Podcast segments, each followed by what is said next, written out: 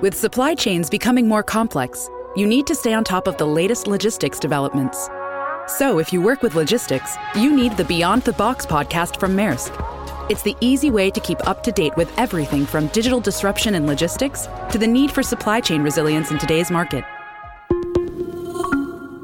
Find out more and keep ahead of the game with the Beyond the Box podcast on logistics insights at maersk.com/insights. At that time, you know, it was Cristiano Ronaldo and Leonardo DiCaprio that were both trying to convince her to be in LA or international as their arm candy.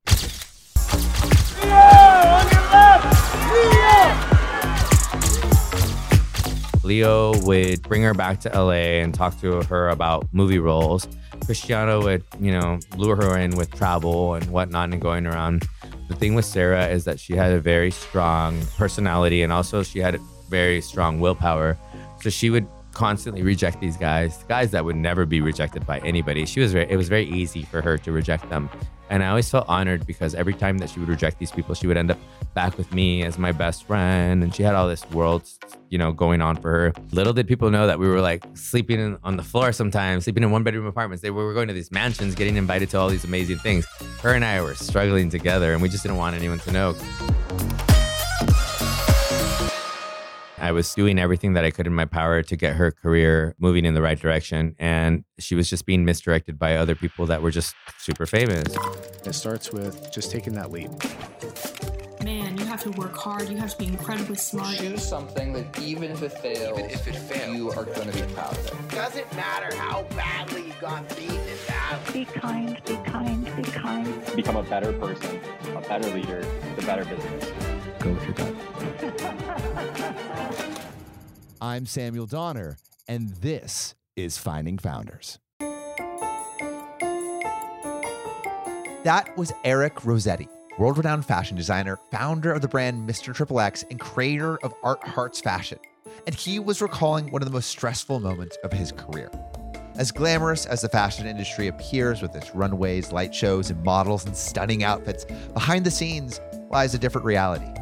From being rejected by sponsors to having all of his designs stolen hours before a show to watching a close friendship fray at the seams, Eric is a product of fashion's frenetic energy. Instead of allowing these challenges to stall his journey, he used them to accelerate it, turning accidents into opportunities and defeat into motivation. Despite being well known within the fashion industry, Eric didn't always embrace the spotlight, or himself. In fact, for the majority of his childhood, he was a closeted high schooler trying to fit into a world that didn't quite fit him. Beginning of high school, like, who are you thinking you are? And what is like occupying your time and your attention in terms of like what you're interested in? And when I went into high school, I had no friends, no life because I had been pushed into a new school in a new city.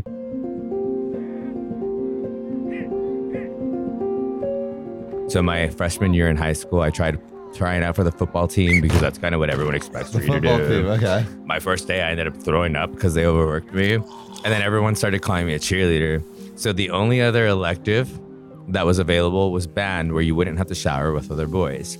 So as an LGBT character, I uh, was uncomfortable showering around other boys, not because I was uncomfortable with myself, but because I felt a disconnect from showering with other men when I'm attracted to men. So that kind of became a little problem. But I joined band in an effort to hide from everyone. You initially joined the football team because that's Mhm. what was, Was cool and what, what, you were quo. supposed to do, right? Yeah. Um, and then band is, I, I, I would, I think a lot of people would say would it be was the opposite the, of that. leftovers. yeah, the and, and- leftovers. And, I just didn't feel like I fit fit in anywhere. did you feel like you fit in in band? No, I just needed somewhere to hide. I kind of just felt out of place anywhere. And so the band was one of those things where, like, during lunch and during PE or whatever, I can just hide in the band room. I can't say that I was popular amongst the band members. Why did you feel the need to hide? A lot of it was in my own head. I think I think that when I started off and I was called a cheerleader, I think that that just kind of traumatized me a little bit, and I carried that with me the whole my whole high school experience. The upperclassmen took me on, so like my freshman year, I made friends with all juniors and seniors, and they sort of adopted me in the process, which was great. But then in 1994, the Northridge earthquake happened. My high school collapsed.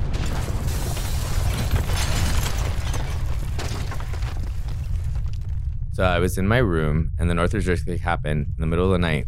A TV fell on my head and knocked me out. But when that happened, I woke up to a completely different life.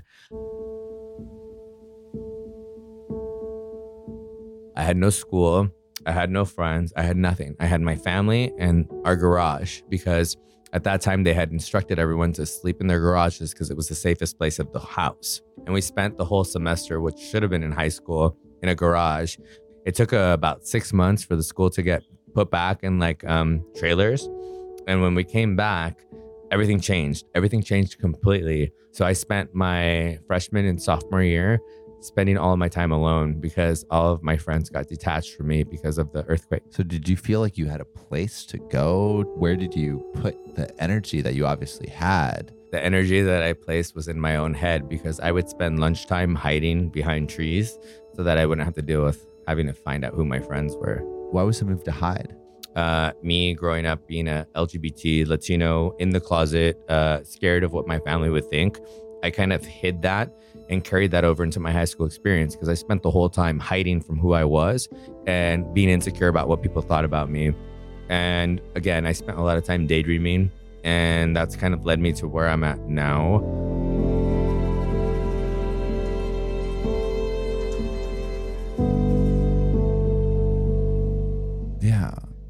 With the daydreaming, I mean, there's a couple things you did focus on, right? There was band. Yeah, absolutely. So for me, I wanted to excel at what I could, but I was never capable of learning how to read music. So I would use my peripheral vision to see what everyone else was doing on the trombone. So I would use my sight line to see what position they were moving their horns out to, and I would copy them and I would memorize that in my head so that anytime they would place music in front of me, people would think that I knew what I was doing. But all I was doing was using my peripheral vision to, to move the trombone to the proper place. And uh, I ended up doing Pierce College as one of their main bassists and trombonists. The same thing. I was doing it all through peripheral vision instead of reading the paper in front of me because I couldn't read it. My mind just wouldn't connect with it. Same with books. I've never been able to finish a book. I've never been able to get past the first page. Because you're more of like a visual thinker. Like you see things like Yeah. in, and maybe in pictures more. Yeah. Pictures, signs, symbols, phonetics.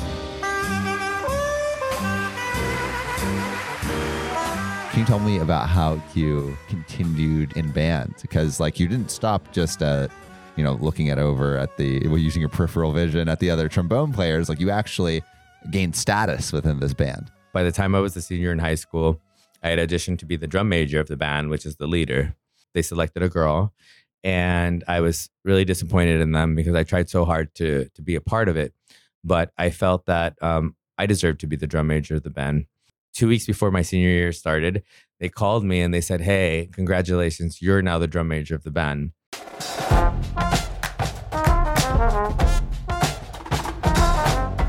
Wait, well, why? it turns out that the one that they had selected got pregnant right before high school. And when you're going to a Catholic school, that's a big no no. Not a good look. big no no. So they just made her disappear. And then they made me the drum major. The funny part is, is that uh, my band had been the last place of every competition. They were kind of like the worst, not because they were bad, but because in private schools, the funding for things like that are very small and very tight. They focus most of their funds on football and cheerleading, not on the extracurricular activities. And so what happened was I took the band, I made friends with the homecoming queen, and I turned the event into a big, giant, spectacular, uh, like extravaganza. So the runway shows that we did actually turned into me conducting a show Whoa, wait, you did runway shows in high school. I now use that term for performances just because it's all in, in, envisioned in my brain or imprinted in my brain, actually. But I use that word to like, I did big, giant events where I would conduct the entire band and they would do, uh, you know, halftime shows, I guess you can say, but they were still runway shows because it was a runway in a different way. But what ended up happening was I made friends with all of the sophomores and juniors when I was a senior. And the homecoming queen was one of them. Her name was Erica. And I turned her into Pocahontas, the uh, main film that had been the number one on Disney and whatnot.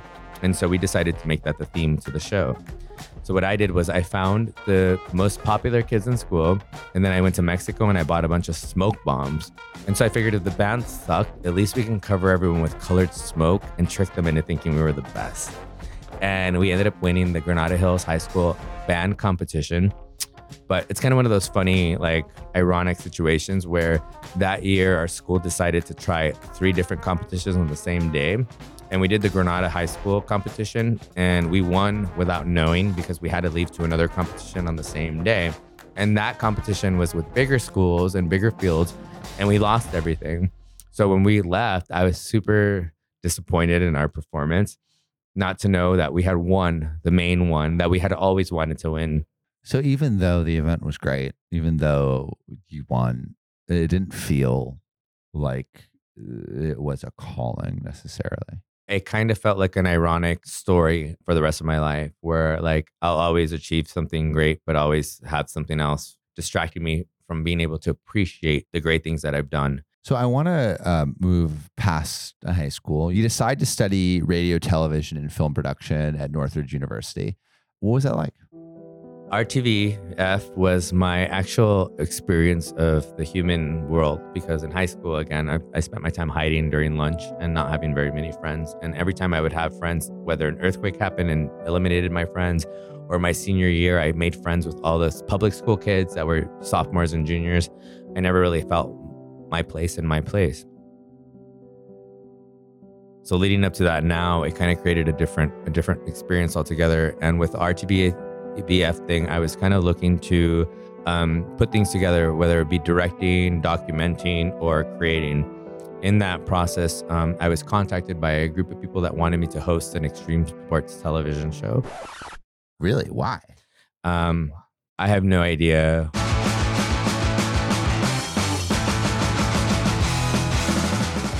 Wait, no, okay. There must be there must have been something that you were putting out the world that attracted that. All right. Well, th- those days were the days of AOL chat, which many people don't understand what that is. But there was chat rooms involved, and you had to do dial-up internet, and you know go through the whole the whole thing, three dollars a minute.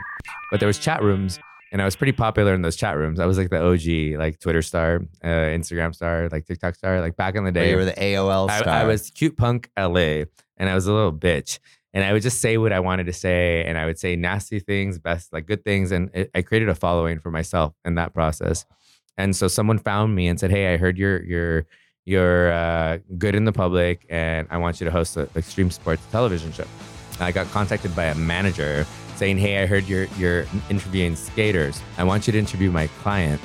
And so I did, and that client was not a skater; it was a figure skater. My first interview was with a, a guy named Timothy Goebel, who is a U.S. Olympic figure skater. Here are the men's figure skating medals. Yagudin the gold, Plushenko the silver, and Timothy Goebel gets the bronze for the United States. You're 14 years old and starting to learn the quad. Did you ever dream that the day would be like this at this point in your life? No way. I mean, I, I always, people always talk about how they dream about the Olympics, but to actually get here and have it be a reality and There was a certain miscommunication there as to what type of people we were interviewing, but um, we met, we vibed. It was really cool, and we became friends. At that point, he started uh, getting me access to uh, all of the U.S. figure skating team, along with um, traveling with them. So for three years, um, I was flowing around the world with the U.S. figure skating team and hanging out with all of them, culminating at the Salt Lake City Olympics. What was it like being surrounded by a bunch of very athletic figure skaters? Um, I felt like a groupie, but I, I, I, was also like the cool kid because I was outside of their bubble. You know, people don't understand that. Like when you're in an athletic bubble, you're only really like within that world because all of your time is spent in that world. So as an as an outsider, I was kind of welcomed because it was refreshing for them to see people that were outside of their world. And I just didn't come alone. I invited a whole tour group with me. So I had all my friends come around all over the world with us and we like had fun being like the super groupies for the US Olympic figure skating team. Let's just say every straight boy's dream would be to to go around with a football team mine was secretly to go around with a figure skating team. I mean, I wouldn't say that, but I would watch it. So it's kind of like my version of like the teen dream to get to go with an athletic team and tour with them. And it was very easy and organic and natural. Everyone was amazing. I was there sneaking into hotel rooms, watching all the debauchery, watching all the good stuff, the bad stuff, the crazy stuff. And they didn't treat me like an outsider. They actually accepted me. Yeah, and it seems like I mean you, you talked about hiding for for so much uh, of your life, and this seems like finding a community where you maybe don't have to hide. Yeah, absolutely. I, I related to them in a certain way, um, and it was just comfortable for me. As I grew into myself, I realized that all these insecurities were in my own head. I shouldn't have been spending that time alone during lunch and you know hating my not hating myself. I just didn't feel my place in school, and so um, you think Tim showed you how to like love that part of yourself again? I think he introduced me to a world where I started fresh, and he introduced me as a great person that was hosting a TV show that was involved in this. He edified me very well, and he um, accepted me with open arms.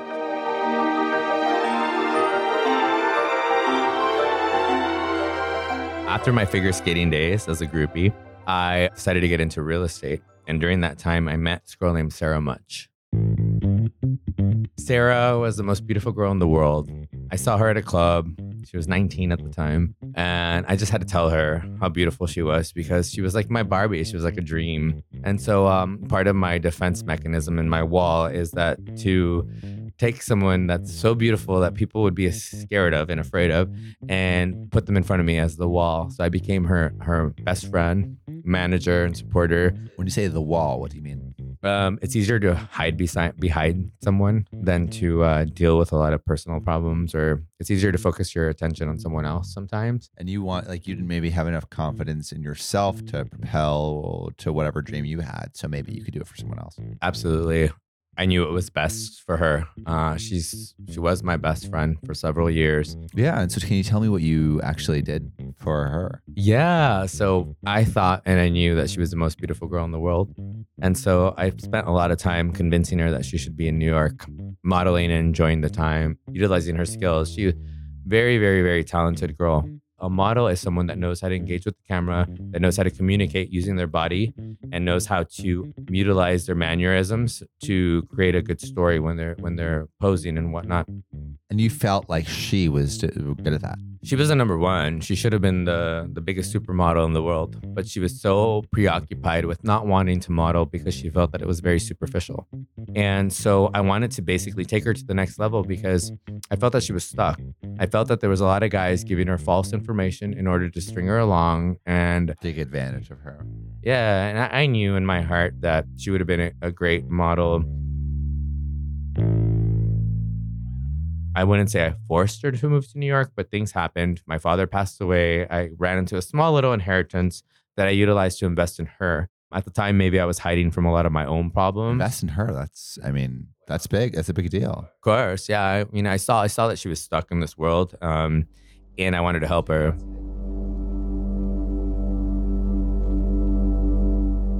I never got to come out to my mother when I was 33. She, she, she, uh, she discovered me and asked me if I was gay. And I said, uh, not in practice, but yeah. I've never had a partner. I've never had a boyfriend. Do you want that? The only thing that I want in this world is to have a partner. But I feel that like the world is so screwed up right now with fast fashion and instant gratification of everything that I would be insecure about finding someone and then being them being able to find someone better with a swipe. I can understand why Eric felt so passionately about investing in his friend. Like him, Sarah didn't seem to know her place in the world. Neither did she seem to recognize her own potential as both a model and a person. Having lived most of his life feeling unsure of who he is, Eric, of all people, would have understood what Sarah was going through, and he wanted to help. But in doing so, he was once again veering back into his tendency to hide himself. Except this time, he wasn't hiding behind a tree or within a crowd.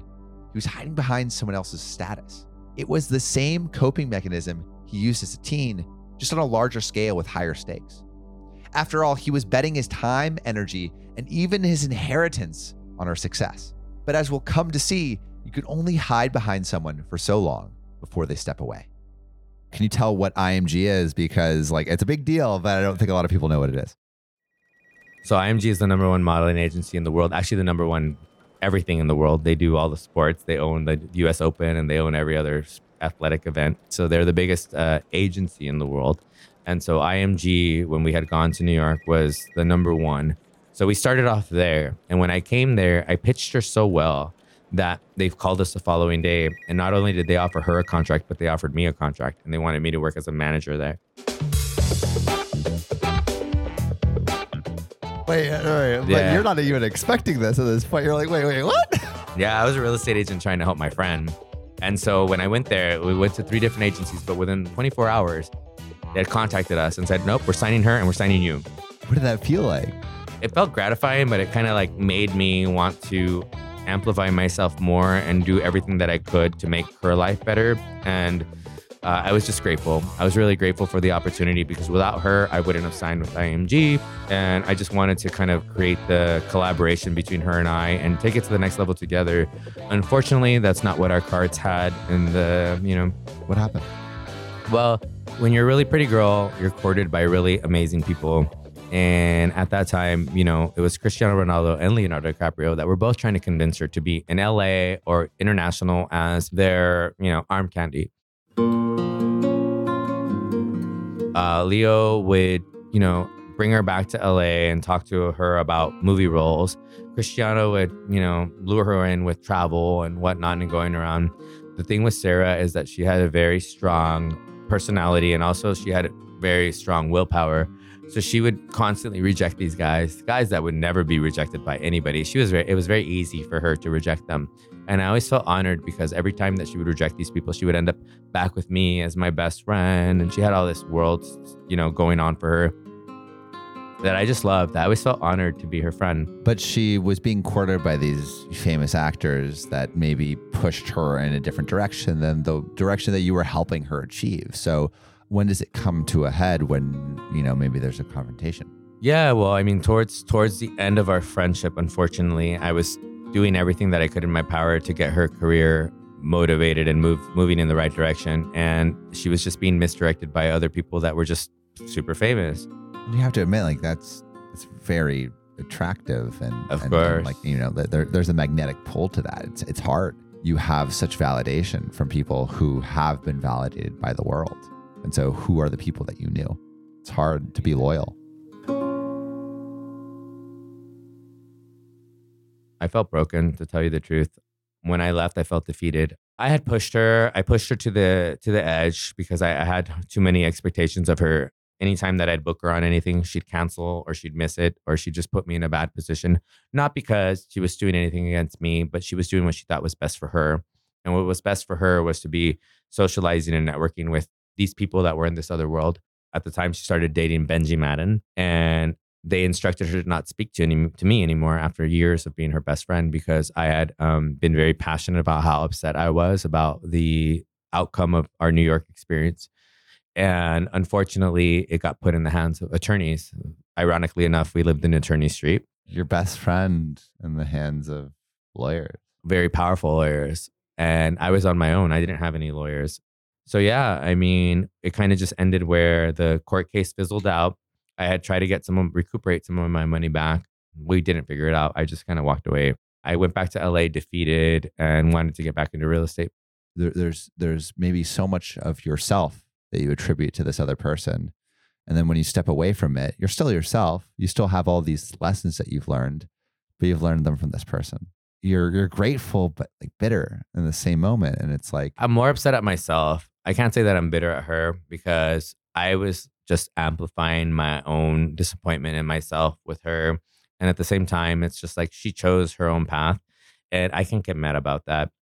When we when we parted ways, I probably spent a year living at my mom's house, not crying in bed. I don't ever want to give her that, but it was a very hard year. And um, it wasn't until back to the figure skating. It wasn't until Michael Kaluva, who was a figure skater that followed me when I was a super groupie of the US figure. He was a little kid looking up to me because he's like, Who's this guy that's traveling with all the superstars? And um, I get a phone call out of nowhere from a guy named Michael Kaluva saying, Hey, I want you to come to my fashion show. And at the time, that's like, What is a fashion show in LA? There's, there's no fashion shows in LA. There was yeah, not. you think of New York. New York is the place that all the fashion shows happen, or Paris, like L.A. What is that? So it was funny because I was like, let me go see what it is. And so I went to it, and this was like in 2010, 2009, 2010, and it was all at Sunset Gower Studios. And so uh, I went to that, and I sat there, and I brought my friend with me, and we watched the shows, and I was like, okay, this is kind of basic, but afterwards, he's like, I didn't just invite you here to be my guest. I have a hidden agenda. He's like, I want you to manage me. And I go, well, I've never managed a designer before. And then he goes, Well, I know that you've been managing models in New York with IMG. So just take that formula and move it into designing or into managing designers. So I agreed to it. I thought, let's have some fun.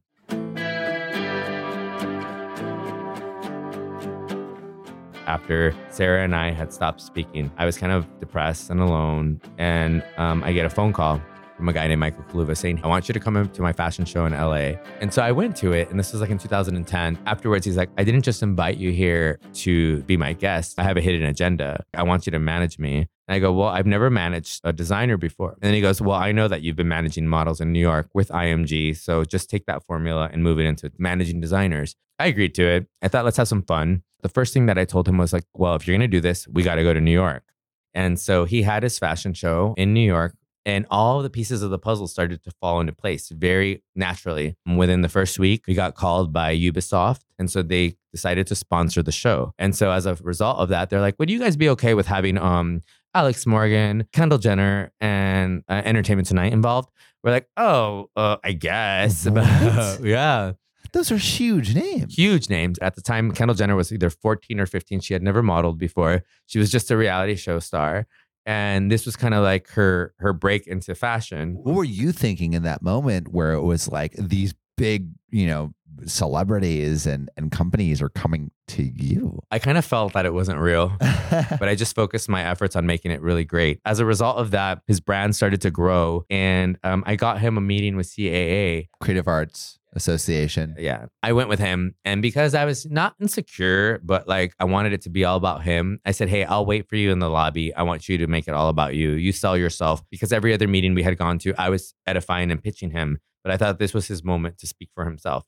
Well, that night he breaks the news to me that they signed him and that they didn't they didn't want him working with any, any other management. After I had spent three years of my life working for free to build this guy's career, you put all this time, energy, and sweat, blood, and tears into this, and then once again, it's like kick to the curb. Yeah, but it's okay. I mean, they're all learning experiences. The people that had lent their time and volunteered their time many of the times to help support him never had their own voices, never had their own ability to to show because a show for a designer is about $150,000 per every 10 minutes. And I realized at that point that this is an impossible dream for most people. The first event that I did under the title Art Hearts Fashion was a result from me producing so many shows for other people with different names um, and turning it into my own event. I celebrated all the designers that I had met working with Michael Kaluva and the people on this journey, including Michael. He showed some pieces too, but it was mostly about the fashion photographers, the accessory designers, the performers, the models. So Art Hearts Fashion became my way of celebrating as many of them as possible and offsetting the costs by turning it into an event or cost sharing with all of them. we did the first Art Hearts Fashion, it became the most successful event that 333 Live had had all year. The owner sold me. He's like, I know what you are, and you are a once in a lifetime thing. So if you don't have your event in a month from now, people will forget about you. He's like, I know, I know a hit when I know a hit, and you're a hit. And he goes, you need to do it again in a month. A month. So I was like, okay. So I go home and scramble. I was like, oh damn, I already used all the designers and photographers that I met managing Michael Kaluva. I have no one left. And so I started to make a bunch of calls, but no one would bite because they're like, we don't know who you are. We don't know what's Arts Hearts. Like people couldn't even pronounce Art Hearts Fashion. And so I had no direction for the second one. I just got thrown into it. Two weeks go by and I had two weeks left and I had not gotten any designer to confirm. And so I uh, I developed Mr. Triple X, my own brand, but I didn't name it after myself because I was I was scared that it would fail. A lot of different celebrities showed up, uh, including like uh, Perez Hilton, some other people. They showed up to this event to see this Mr. Triple X Summer of Love edition, no one knowing what it was. By the time 2011 comes about, I had created this event that became very successful. And outside of those two events at 333 Live, it got into the point where it was actually ready for the next step. I contacted the vice president of IMG, Sharon Chong, and she actually helped me um, and connected me with the people that were doing Mercedes Benz Fashion Week New York when I had pitched it to her, I said, Hey, I'm doing this really cool, fun charity event that supports a lot of emerging artists and it's all about the art and fashion and it's doing it for a great cause. And so when I contacted the, the team over at IMG and I said, Hey, I'm producing this great event. I've been with you guys as a manager for, you know, several years and I'm bringing this event to New York. Do you guys have any space for me to be able to produce my event? That year, the Super Bowl came to uh, New York City and a lot of the shows got canceled because sponsors either dropped out or they moved their sponsorships over to the Super Bowl. Next thing you know, they gave me the finale spot of Mercedes Benz Fashion Week at the Lincoln Center in the biggest venue. Not because it was a, I guess, a honor, but because no one wanted the closing spot because everyone had to go to the next city. And so I took it. And the funny thing is, is that my first year ever doing it in New York ended up being the biggest show of New York Fashion Week ever. Not by my popularity, but by default, because a big blizzard came into town. The blizzard kept everyone from going from the first two shows, but everyone wanted to do something. So they all came to mine. So I had 3,000 people to mine, and it became the biggest event of New York Fashion Week, our first time around. What did that feel like? Uh, let's just say that I was in shock, but I was kind of like, oh no, now I have to deal with this for the rest of my life. Now you're like, like this is the universe saying this is what you should do. Yeah, I didn't even start in the middle. I just went straight to the top, and that was the crazy part. That I went Ralph Lauren, Calvin Klein, and then Art Hearts Fashion. You've been the shadow for so long, and now you're in the spotlight. Did that feel weird for you? Uh, I'm still a shadow. I still like to hide behind the curtain. Eric has always been more of a behind the scenes guy, shining through others rather than hogging the spotlight himself. This knack for amplifying others' voices and staying tuned to other people's needs is actually, I think, one of the things that makes him so unique. Rather than conform to the image of the overbearing boss, loud and calling the shots, he forged his own interpretation of what it means to be a strong leader.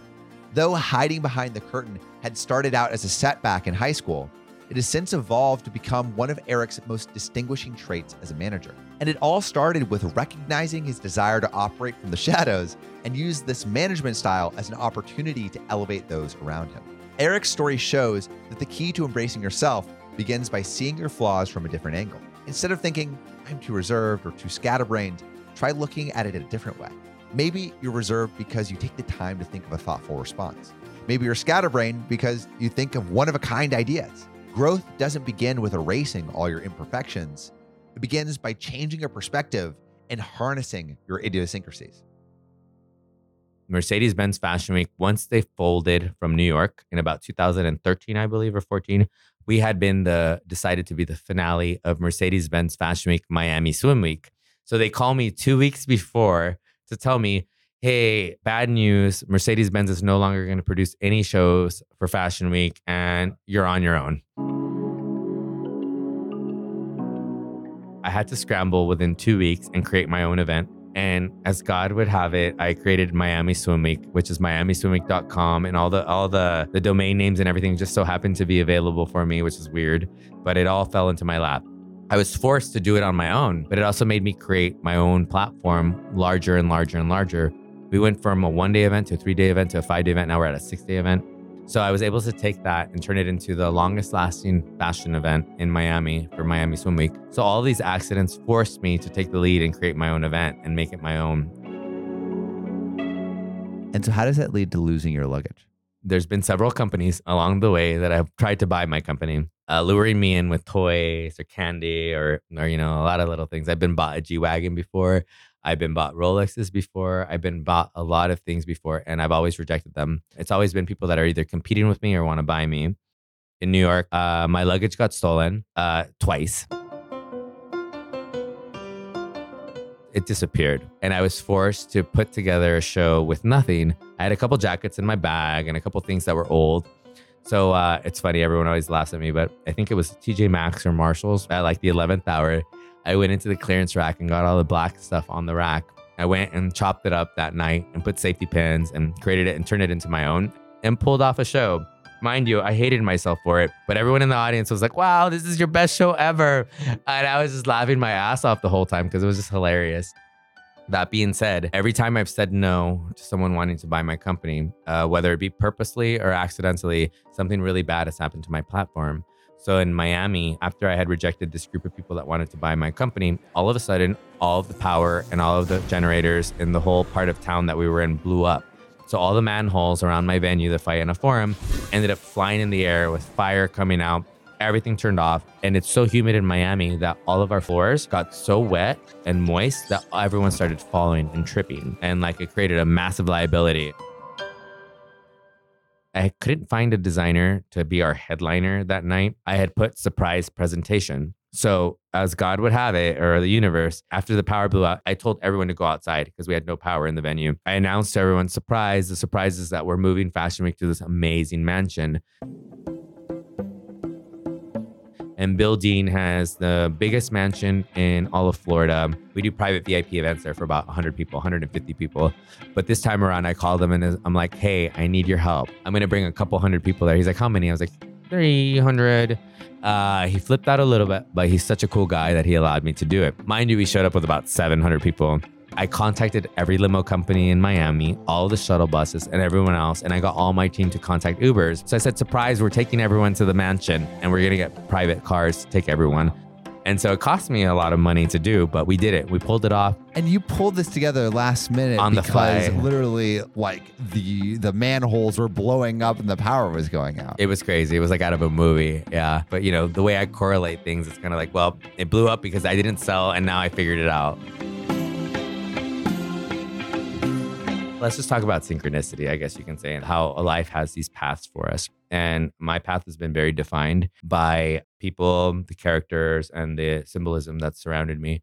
And so my superpower is pattern recognition.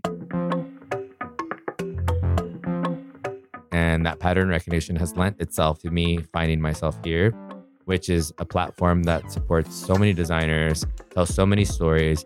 And it's really amazing because I was never into fashion. I actually hated fashion.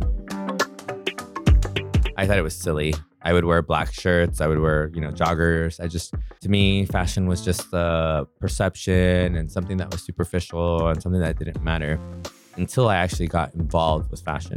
I started to realize that it was a way for people to identify themselves. It wasn't about anything other than how it makes you feel. And so my brand itself, Mr. Triple X, I started to see how it made people feel and it made them feel sexy. It wasn't a perverted brand. It wasn't, you know, I didn't show anything weird. It was very PG, but because of the name, it made people feel a little extra special, a little extra sexy. And it just kind of, it just gave them a little bit more of a hop in their step. And that's basically one of the joys of being a designer.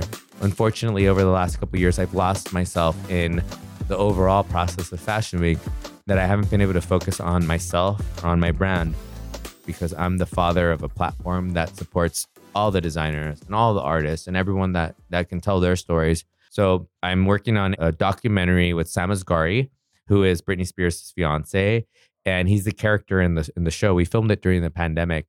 Sam and his sister Faye, they'll be walking in my show, and Sam's the main character in my story. And it's about him playing my alter ego and us following him down the rabbit hole. Where do you think Art Hearts Fashion is today? And what is your role within it?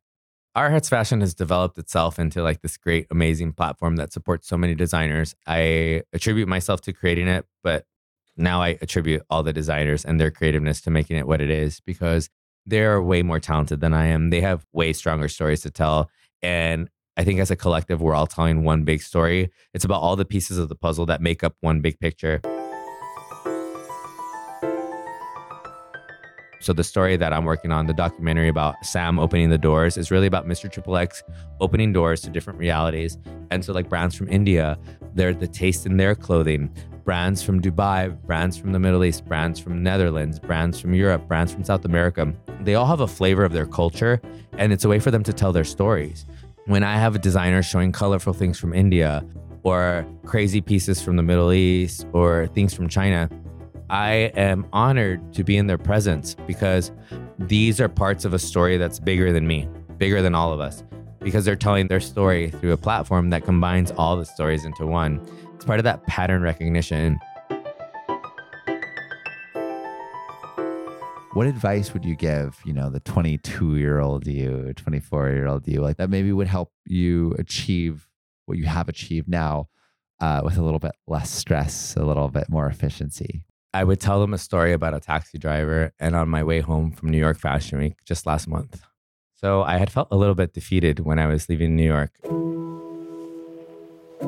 It was the biggest event that we had ever had. We had over 2,000 people every single night. I just felt that I was lost in the whole process because I didn't get to develop a collection for myself. I didn't get to do what I wanted to do. I haven't had a partner in, in my entire life. And I was really disappointed in myself because I didn't focus on my brand and I, I focused more on the event and on everyone else. So when I returned from New York to LA last month, I hopped into a taxi cab at four in the morning after all my flights had been delayed or canceled or moved forward. This lovely lady picked me up, older lady, probably like 80 years old, starts helping with my bags. And she's like, How is someone like you carrying four big bags by themselves? And I go, Well, I was producing an event for New York Fashion Week. I didn't tell her what I did. And she goes, I was at the Couturier, blah, blah, blah, blah, blah, in Paris, France in my 20s. And I learned how to study couture. And I spent all my years developing samples for Barney's and for all of like the boutique couture stores. And back then in the 80s, they would hire her to make custom pieces for people. She lost her spirit in it because at that point, Marciano by Guess, The Gap, all of these different stores, fast fashion in their generation took over and killed it for people that were utilizing the art of fashion. Because back then it was all about you would go to tailors, you would get everything made for you. And so her whole thing was that she would make individual pieces for celebrities and whatnot. And as these big department stores started to come in, she lost her spirit.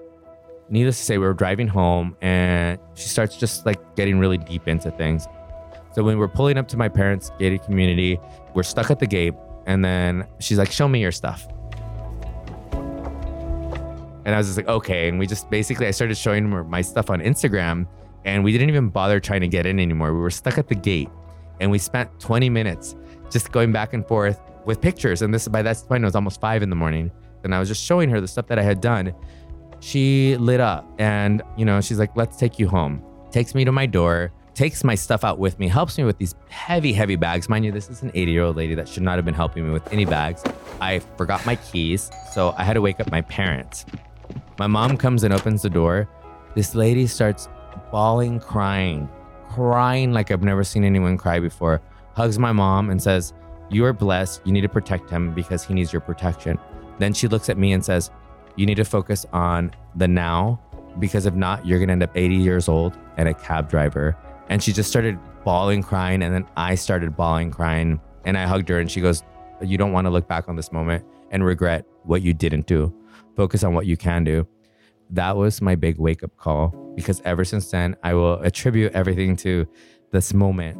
I can see like why that would be such a life changing moment for you. It made me really want to focus. Focus on what? Myself. I haven't been happy. Again, I've never had a partner. I've never had a relationship. It's hard to trust people in this industry. Everyone that I've ever had working with me, for the most part, the ones that have tried to screw me over have disappeared. And the small group that I have now, it's a small group of people that I trust. I do need to learn to let go and to grow. You do need to let go of certain things to grow so that you're not confined or stuck in your own head because the world exists outside of our own head. And sometimes when we're getting too stuck in our own head, we're debilitating ourselves. And I think that that's where I've been for the last couple years because I've been so focused on everyone else that I've lost myself. So I want to utilize this platform to tell my story. That's something that I've forgotten. I created a platform for everyone to tell their story, and I've been so focused on making sure that everyone's story is told that I forgot about my own. I will, I will credit her for that. It made me open my eyes to realize that now is the time for me to tell my story as well, so that it doesn't get lost in translation. For most of his life, Eric hid in the shadows. He blended into the marching band, waited on the sidelines of ice rinks, and worked behind the stage. His talent for amplifying others opened doors for people who were strangers to the spotlight, but still deserved validation. His gift for pattern recognition allowed him to see fashion as a global story that represents cultures as much as it represents an individual's identity. For so long, Eric has focused on telling other people's stories that he's forgotten to tell perhaps what is the most important story of all his own. Speaking with the taxi driver that fateful night was like looking into a mirror and seeing himself afresh. How long was he going to wait until he finally began to invest in himself? Another five years? 10? 20? The taxi driver's story put a new idea in Eric's head. Why not today? Asked, why wait? Though we've reached the end of Eric's story for now, I have a feeling that what we're really witnessing is a new beginning, the debut of a new era, Eric's long awaited exit behind the curtains and maybe into the spotlight. Thank you so much for listening. If you haven't already, make sure to subscribe, rate the podcast five stars, and share with a friend. If you have any questions or comments, DM us at Finding Founders Podcast on Instagram, LinkedIn, or Facebook. Finding Founders is produced and hosted by me, Samuel Donner. Our Chief of Staff and Operations is Jessica Lynn. Our audio editing team lead is Adrian Tapia, with support from Irene Van Berkel, Matt Fernandez, Renee Buchanan, Sophia Donner, David Saide, Ashley Jimenez, Nicholas Guzman, Aaron Devereaux, Sanessa Gisley, and Lois Choi. Our outreach and research lead is Kenny Ong, with support from Sarah Hobson, Cherise Tan, Harushi Kanauchi, Kristen Hagelin, Aya Cortez, and Valencia Lu. Our writing team lead is Elizabeth Bowen with support from Aiden Ashworth, Nikki Mukawa, Sylvie Wang, and Eric Mena. Our design team lead is Shruti Ramanand with support from Tiffany Dang, Yao Lil, and Dina Gabriel. To see more of what we're up to, subscribe to our newsletter at findingfounders.co. Thanks again for listening and see you next week.